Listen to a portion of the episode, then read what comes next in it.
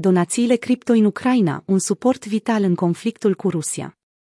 Războiul din Ucraina a devenit un câmp de luptă major pentru donațiile cripto, donatorii strângând peste 70 de milioane de dolari de la izbucnirea conflictului în februarie 2022.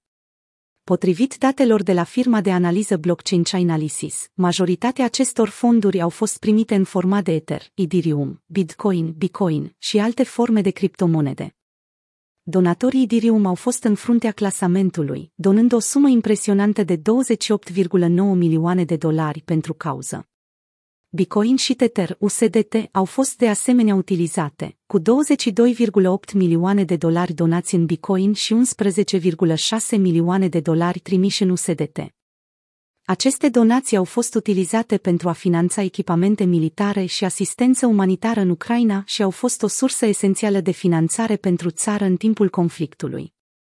Viceministrul al digitalului, Alex Borniakov, a explicat într-un interviu acordat Yahoo Finance pe 24 februarie că viteza plăților în criptomonede a permis țării să răspundă rapid la invazia din Ucraina, deoarece sistemele financiare tradiționale ar fi avut nevoie de zile pentru a procesa astfel de plăți. Dacă am fi folosit sistemul financiar tradițional, ar fi durat câteva zile, am putut să ne asigurăm achiziționarea unor elemente vitale într-un timp foarte scurt prin intermediul cripto și ceea ce este uimitor este că aproximativ 60% dintre furnizori au acceptat criptomonede. Nu mă așteptam la asta. Potrivit rapoartelor Yahoo Finance, 80% din totalul de 70 de milioane de dolari donați au venit în primele câteva luni de la începutul războiului. Succesul Cryptofund Aid for Ukraine arată cum criptomonedele pot ajuta la eforturile umanitare și de apărare. Alona Shevchenko, cofondator al Ucrainei DAO, o organizație autonomă descentralizată, a afirmat pentru Yahoo Finance că în timp ce s-au impus restricții asupra sistemului bancar ucrainean, criptomonedele au oferit o soluție. Banca Centrală a impus limite pentru transferurile de valută străină în și din Ucraina pentru a opri rularea hrivnei. Grație criptomonedelor, am putut acoperi unele dintre nevoile imediate ale apărătorilor noștri, atunci când într-adevăr nu exista altă cale.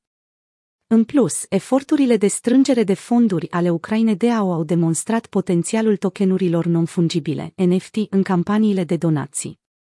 Ucraine DAO a scos la licitație un NFT cu drapelul Ucrainei, strângând 6,1 milioane de dolari, demonstrând potențialul utilizării NFT-urilor în scopuri caritabile.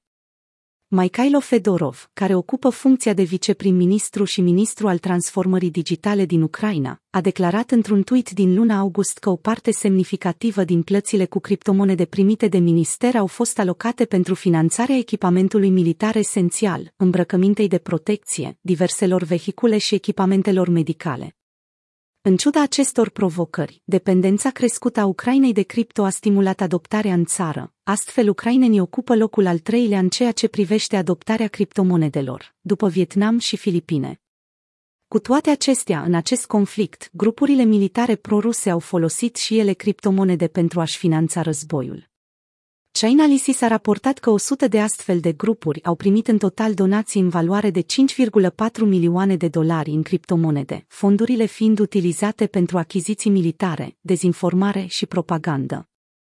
Contribuțiile au scăzut începând cu luna iulie, iar impactul asupra acestei tendințe rămâne neclar. Recent, pe 24 februarie, a fost introdus un al zecelea pachet de sancțiuni împotriva Rusiei. Reportul privind criminalitatea din 2022 realizat de Chainalysis arată că majoritatea plăților de ransomoare în valoare de 456,8 milioane de dolari realizate în acel an au fost preluate de actori, despre care se crede că se află în Rusia.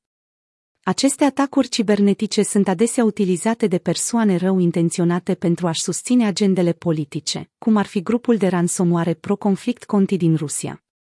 Grupul a obținut 66 de milioane de dolari de la victime în 2022 și s-a angajat anterior să ofere sprijin total guvernului rus.